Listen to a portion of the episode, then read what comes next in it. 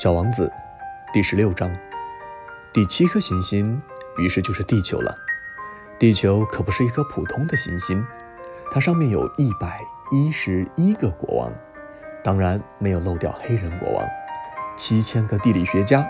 九十万个实业家，七百五十万个酒鬼，三亿一千一百万个爱虚荣的人，也就是说，大约有二十亿的大人。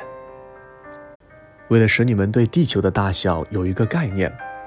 我想告诉你们，在发电之前，在六个大洲上，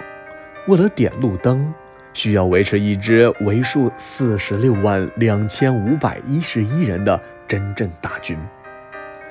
从稍远的地方看去，它给人一种壮丽辉煌的印象。这支军队的行动就像歌剧的芭蕾舞的动作一样，那么的有条不紊。首先出现在新西兰和澳大利亚的点灯人，点着了灯，随后他们就去睡觉了。于是就轮到了中国和西伯利亚的点灯人走上舞台，随后他们也藏在幕布后面去了。于是又轮到了俄罗斯和印度的点灯人，然后就是非洲和欧洲，接着是南美，再着就是北美了。他们从来也不会搞错他们上场的次序，真的很了不起。北极仅有一盏路灯，南极也只有一盏，